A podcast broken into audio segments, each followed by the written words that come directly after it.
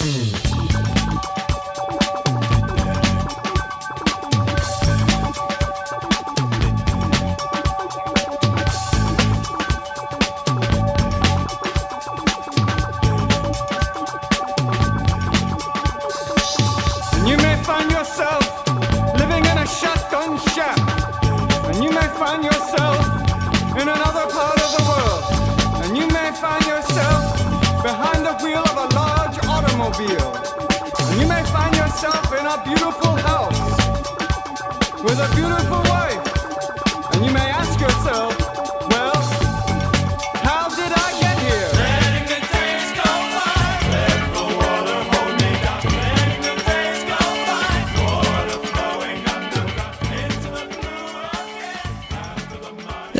Going, everybody? This is Chris. Welcome to episode 31 of X Lapsed, and uh, I come to you today hot and bothered, but uh, literally hot and bothered. Uh, as uh, many of you know, I live in sunny Arizona, and uh, despite the fact that we are currently in October, it's still over 100 degrees Fahrenheit out here, and uh, I tell you what, I'm done with it.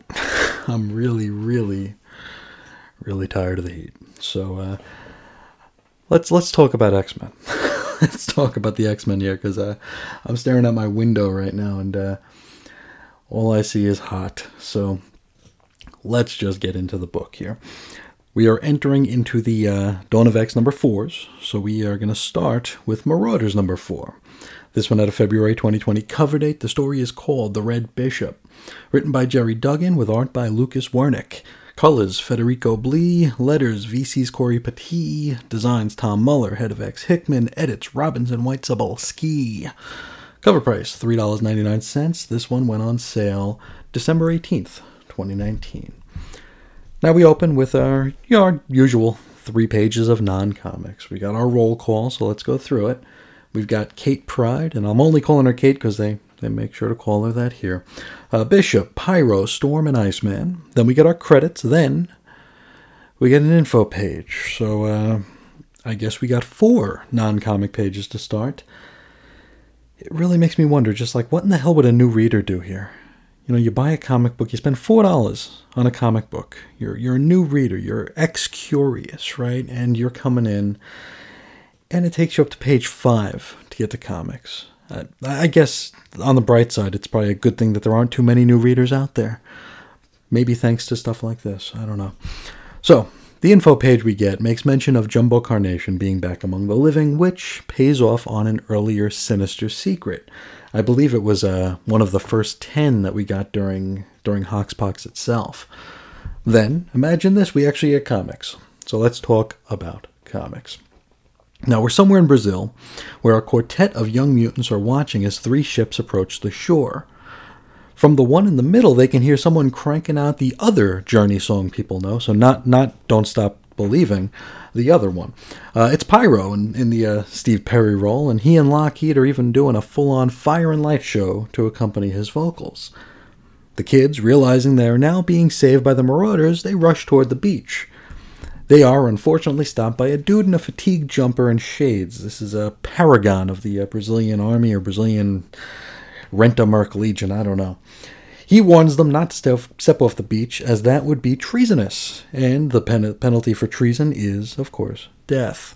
Storm, however, begs to differ. She claims that these children are citizens of Krakoa by birthright and says, if they so choose, they will return home with her. Our man Paragon thinks Storm's interjection is rather adorable and more or less begs her to fight him. And so she strikes him with lightning. Twice. Which, uh, eh, seems kind of unstorm like to me. maybe she's been, uh, maybe she's been drinking the kitty juice.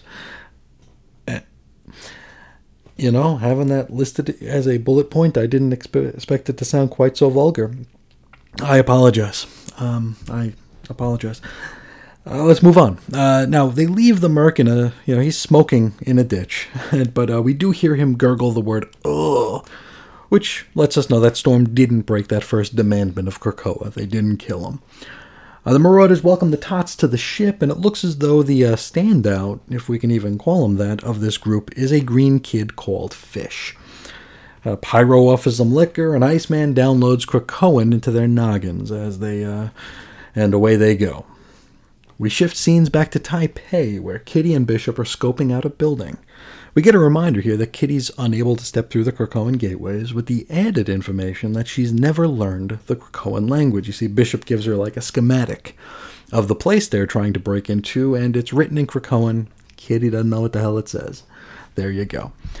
Now, she and Bishop parachute down from a skyscraper, and as they fall, Kitty tries to sell our man on becoming her Red Bishop.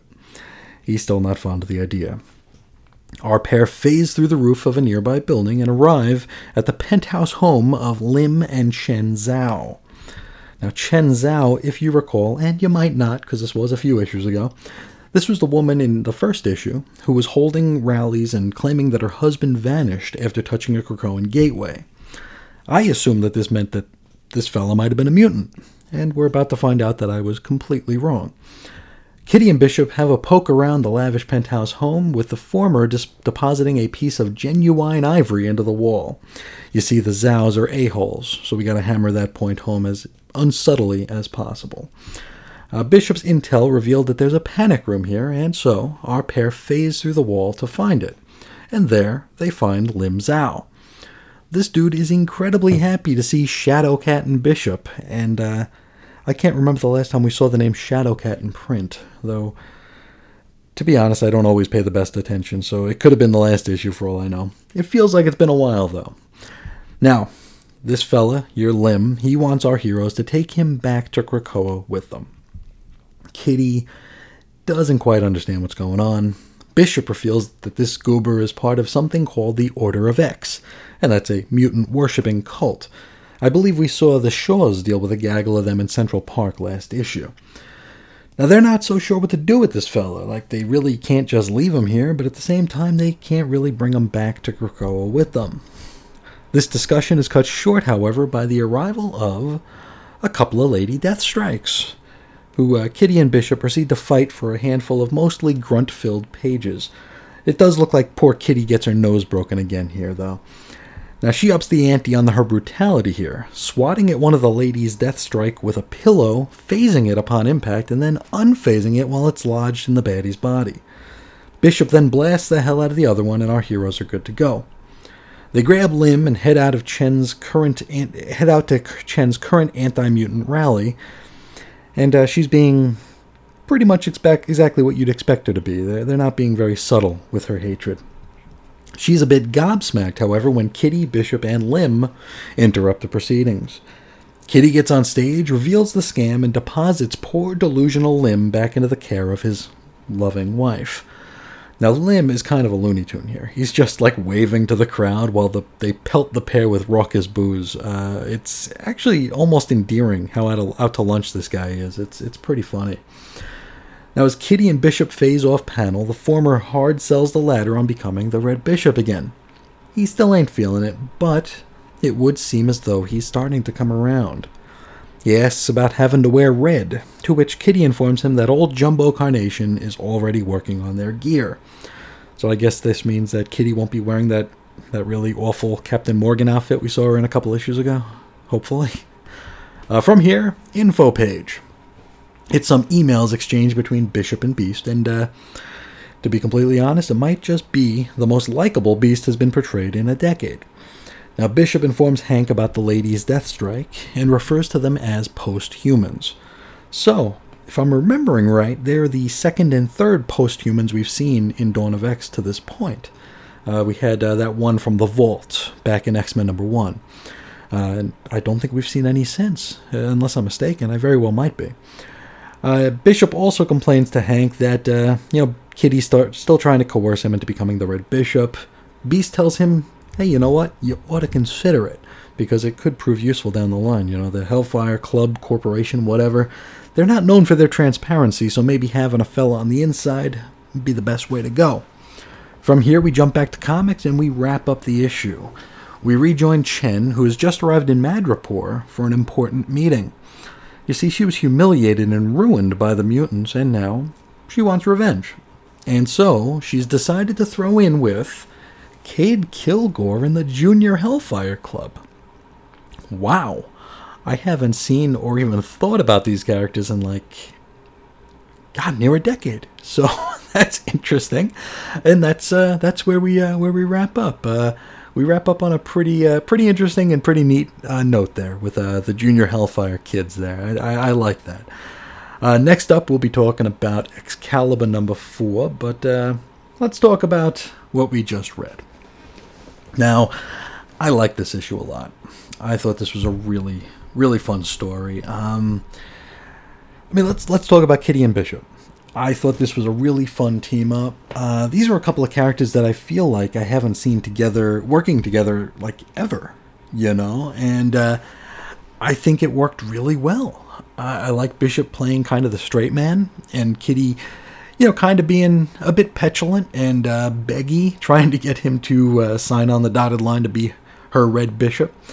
Um, then the dialogue here I mean, they felt like natural pals, and the dialogue was very organic, which is a nice change of pace from some of the discourse in the other X books, which I've commented has felt rather forced and rather, rather you know, contrived. Um, a lot of just means to an end sort of stuff, right? Where this felt, this felt legit, and I liked it. Um, I liked another thing I liked was that Kitty was not portrayed as being sloppy drunk during this issue. And uh, that's not to say I have a problem with people drinking or anything.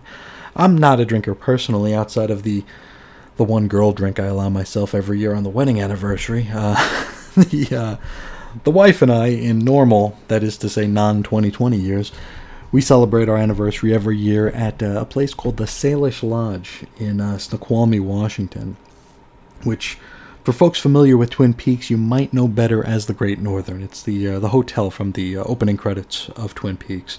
We're pretty big fans, and uh, and the lodge and the waterfall and the, and the town are, are beautiful. So it's a it's a win win win. Um, I'll get my uh, my one alcoholic beverage of the year there, which is something called the Dale Cooper. It uh, it's kind of citrusy. It's it's it's a girl drink. Uh, and again, if you're familiar with Twin Peaks, that name will probably ring a bell.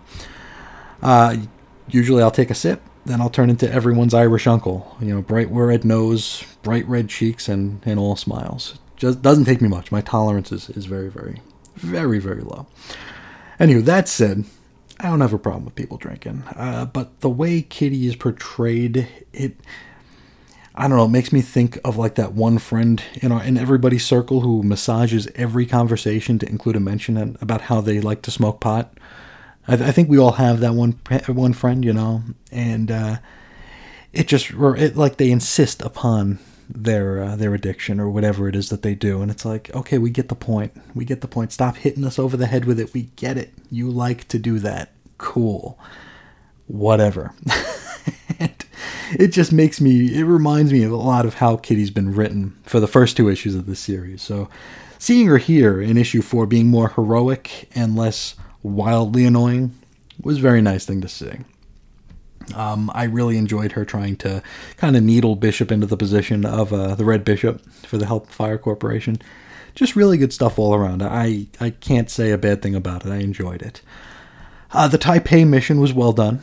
I liked Lim being part of the X cult, as well as his wife's comeuppance. Um, it was also cool seeing a couple of posthumans. I, I'd almost forgotten about them, so it was neat to get a reminder that these sort of characters, uh, you know, if Hoxpox is to come to pass, the you know the far-flung futures, they're eventually going to loom large, right?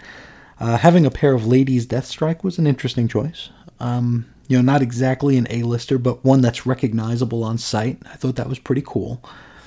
Um, reintroducing the Junior Hellfire kids, I, I like that too. That was a neat choice. Um, as I mentioned, I probably haven't thought about them in probably since 2011, 2012 maybe. Because if I'm remembering right, I think they hit around the time of Schism. And I think they may have had an arc or two in the Wolverine and the X Men series that spun out of a Schism. I do remember them being fun foils uh, for you know Wolverine, and I, I, think Quentin Quire was part of those stories, and, and, hopefully they will be again. You know, hopefully they will be again here in uh, Marauders moving forward. Um, I think the only thing, if we can even call it a complaint, uh, the only thing that I really didn't dig about this issue was the way Storm was portrayed. I don't remember her being quite so liberal with her use of power. Um, I mean, this wasn't like she was facing down an army. This was just one idiot, and she hit him with lightning twice. it just feels like uh, literally overkill, right? I mean, um, they they had to make sure they put a panel in there of the dude gargling to make sure we knew he didn't die. But I mean, this dude got pelted pretty hard, and uh, Storm did it really without any thought. It wasn't like a last resort sort of thing. It's just like, okay, well, you know, you step to me, and I'm gonna hit you with lightning. So I don't know. Not my favorite take on Storm, though. I will say that Storm's been portrayal here has been better than I've seen her in many, many years. So I guess you take the good, you take the bad, or you take the stuff you dig and you take the stuff you don't dig quite as much. Uh, overall, though, I had a pretty good time with this. Um, you know, beyond happy that I'm completely back on board with this title uh, because after issue two, which I came down kind of middling on, I was a little bit worried. I thought I was going to fall on the minority side of just being someone who tolerated this book, but uh, but no, this was a lot of fun. I'm happy to be back. Um, I'm happy that I'm enjoying this, and I'm happy that I'm looking forward to the next issue. So that's a uh, that's what we in the biz call, uh, you know, a win. I'm a little bit less happy that next episode we'll be looking at Excalibur, but and all I've seen so far is the cover, which has Betsy fighting what looks to be the Shogo Dragon. Uh, we'll we'll see, we'll see. I'm not usually one that hopes that the cover doesn't depict what happens in the issue, but I'm kind of hoping that the cover doesn't depict what happens in the issue. We'll be optimistic.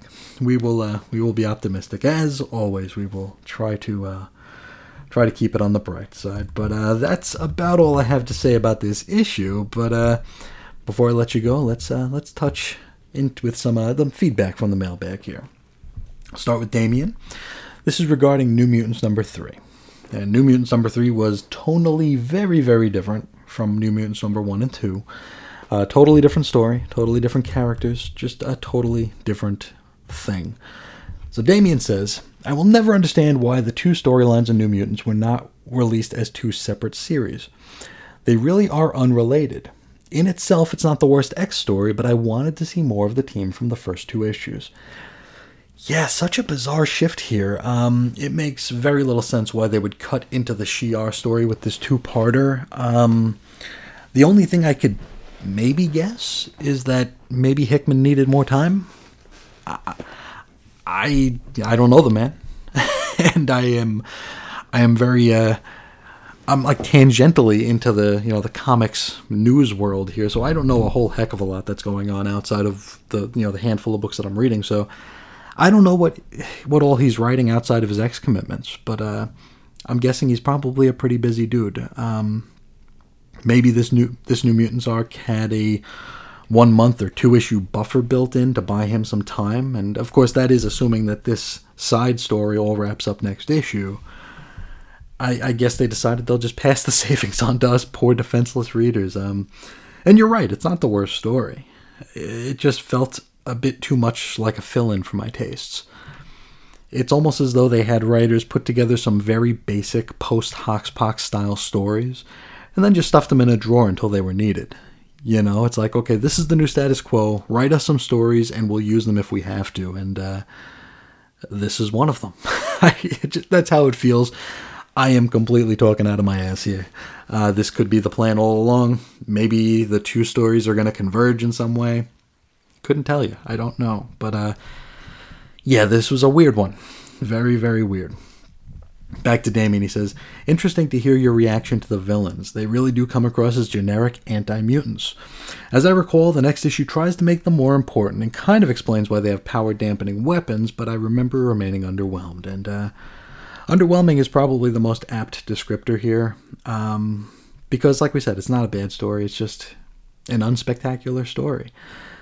Uh, it would probably take something very spectacular to happen to change my mind on the arc and make it make it feel like it was something worthwhile. But uh, we'll see. Uh, Damien continues. In relation to your reaction to my DC origin story, you're wrong. Millennium was the perfect jumping on point. You stated that nothing really happens in the story, and this allows them the time to show off who and what makes up the DC universe at the time. There was also a fantastic article by assistant editor Mark Waid in issue 2 in which he talks about the history of DC crossovers.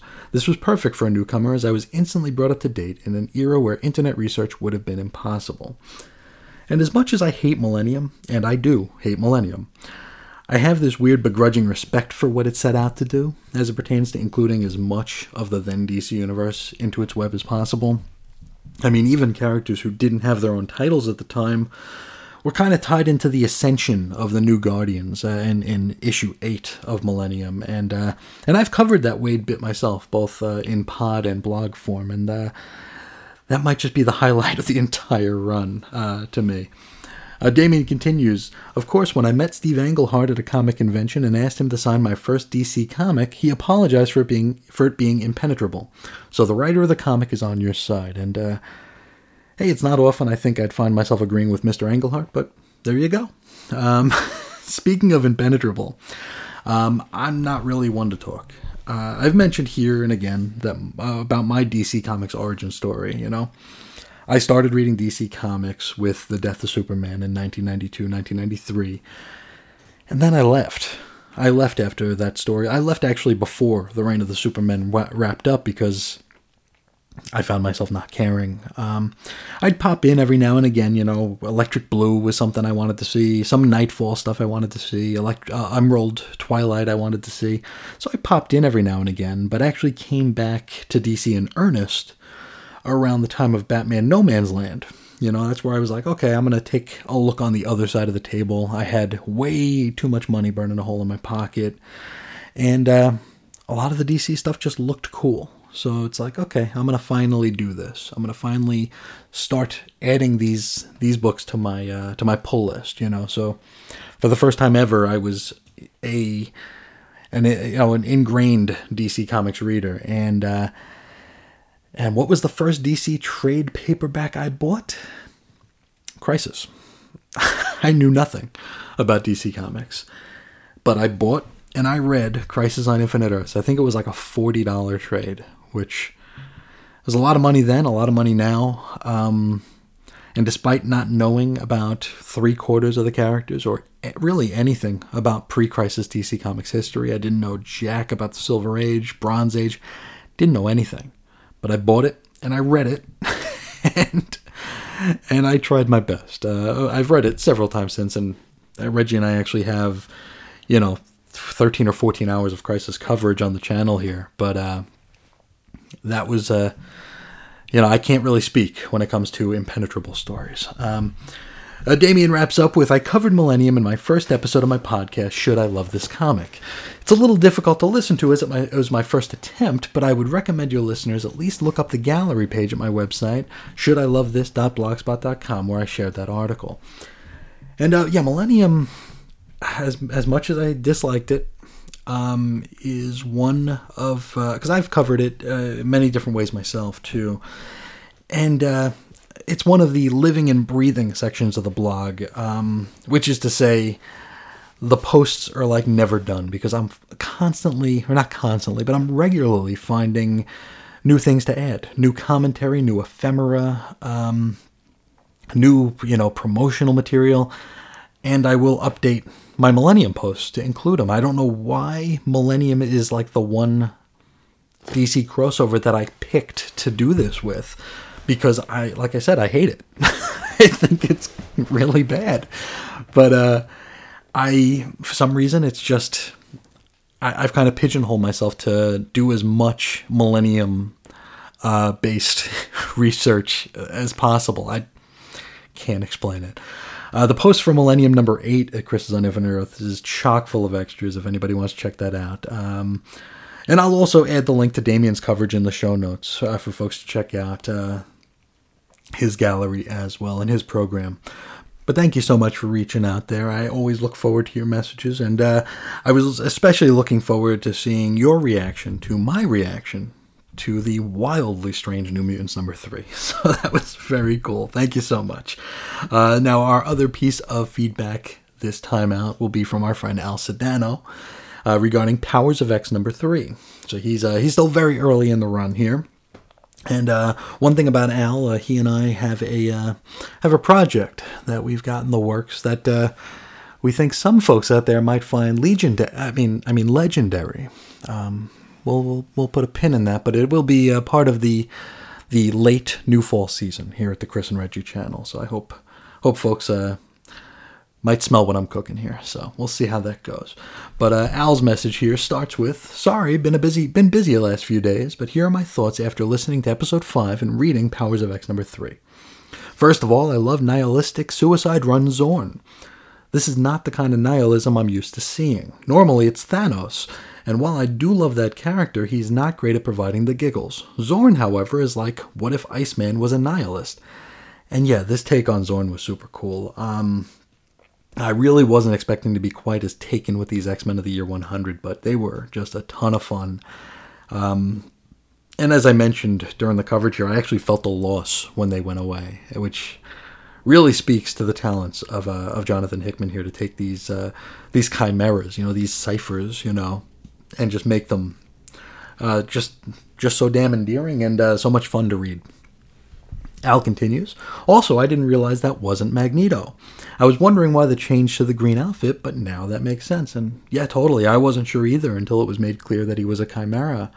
Um, I thought that was a pretty neat reveal. Uh, uh the whole chimera concept is pretty neat, and I wonder I mean, we have a post-human here today, and uh, I think that they're gonna they're gonna I think they're gonna be playing kind of in concert. Um, that might have been made perfectly clear, and I'm just too dense to realize it. But I, I think that it's uh, I think that it'll it'll all come together, and I'm looking forward to seeing that happen.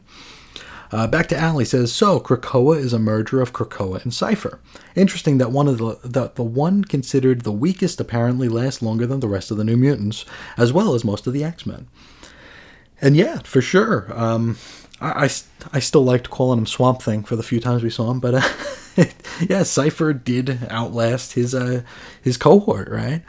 And I feel like Cypher has kind of taken that. Uh, I don't know if this will make sense uh, to anyone but me, but I feel he's taken that Aquaman role. You know, like the character that everyone assumes is a joke. You know, you get the like the Durher he talks to fish sort of thing, but then the writers kind of bend over backwards to legitimize him. Uh, maybe I'm thinking too hard about it, I, or maybe I've just heard too many, you know, John Byrne civilians talk about Aquaman, and I get the Durher he talks to fish a lot. Uh, maybe I'm just annoyed that every Aquaman story anymore seems to be preceded by some commentary about how he's not a joke anymore, and yet every single writer who handles the character will cram at least one one Durher he talks to fish remarks into their work. I don't know, but I, I feel like Cypher you know, is a silly character to have on your front lines, and uh, writers, ever since he's returned from the dead, have been really, really bending over backwards to make him feel more legit. I think Hickman's got him in a really good spot. Um, in you know in being the uh, the translator or the liaison between the X Men and Krakoa. I think that's a really good role for him, and plays to his strengths while you know hiding all of his weaknesses. Uh, back to Al, he says, This issue, considering how many of them die, is, was quite amusing. Besides Xorn, we also get more from the new, new snarky and sarcastic Nimrod. It's ironic that at this point in the future, the machine is more human than most humans seem to be. And yeah, I totally love this take on Nimrod, and you're spot on here. Um, somehow his behavior feels the most human out of anyone in this point in time, but it's just so damn creepy, isn't it? I, I think that this is this is like the scariest I've seen a character in a very long time, and all he's doing is acting normal. you know, you have this big, you know, pink marshmallow peep who's being all sassy and sarcastic. Uh, really, really fun take on Nimrod. I, I liked it a lot. Um, back to Ali says one mistake you one mistake it looks like you made uh, when reading the timeline for Moira the Ninth, you missed some of the events listed on the bottom of that timeline. Year 49 was when mutants overrun Asia established the capital cities of Akkaba, Kir, and Tian.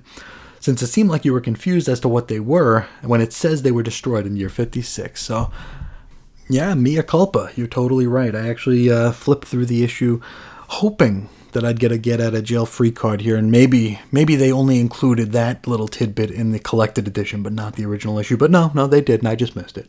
so I'm sorry about that. It uh, it happens from time to time, doesn't it? Um, now, if Al wraps up his email here. That's all this time, except to add that I enjoyed Jeremiah as a guest and hope he comes back at some point. And uh, thank you. I hope so too. I actually just uh, chatted him up today, and he uh, he decided he's going to order the uh, Dawn of X anthologies. So uh, you never know. We might see him here again pretty soon uh, as he gets those and starts reading through them. And also, you know, while on that subject, it's been a few weeks since I've extended any invitations, so that goes for anybody. If uh, if anybody would like to come on and chat with me about a Dawn of X issue, as well as maybe your life and times as an X fan, please reach out. Um, uh, you know, weirdcomicshistory at gmail.com or Ace Comics on Twitter. Uh, I'd love to hear from folks. I'd love to have uh, more people on to uh, to talk about this, you know, very interesting time in X history, as well as learn a little bit more about your times in X history. You know, that's part of the stuff that I love the best about this is sharing stories about how we discovered certain properties, uh, why we stayed, why we stuck with some, why we left sometimes, why we came back. I just, uh, I don't know how interesting a lot of people find that, but I find it very, very interesting. So, like I said, if anybody wants to come on and chat, definitely reach out. Reach out, please. Um, and, you know, if you want to just reach out and, uh, you know, send me a letter or talk about how much you love and or hate the program, please do so. That's at, uh, again, at Ace Comics on Twitter or at weirdcomicshistory at gmail.com. Uh, you could find the show notes and all the stuff, including a whole lot of words about Millennium over at chrisisoninfiniteearth.com. You can find the Xlapsed subdomain at xlapsed.chrisisoninfiniteearth.com. You can find us on Facebook at 90s X-Men. You can find us on Tumblr at Xlapsed. I don't know exactly how to find it on Tumblr. I will include the link in the show notes because I, I don't know what it is off the top of my head. Um, you can find the audio archives at chrisandreggie.podbean.com, where you'll be able to find thousands of hours worth of audio entertainment or audio, uh, I don't know, just audio, I guess. I don't want to overstep and call it entertainment. It is, but it is audio. That is a fact. Um, but I think that's where we'll leave it today. One more huge thank you to everyone for uh, for hanging out and sharing your time with me as we enter the issue fours. We're uh, we're making a dent here. We're by the end of the fours, we'll be what about a third of the way through these runs. So that's pretty exciting. Um, I didn't know that this series would uh, would quite have quite the lasting power that it has. So, and uh, I owe all of that to uh, to you all. So thank you so so much. Um, but I think that's where we'll put a pin in it. So until next time, I will uh, talk to you again real soon. See ya.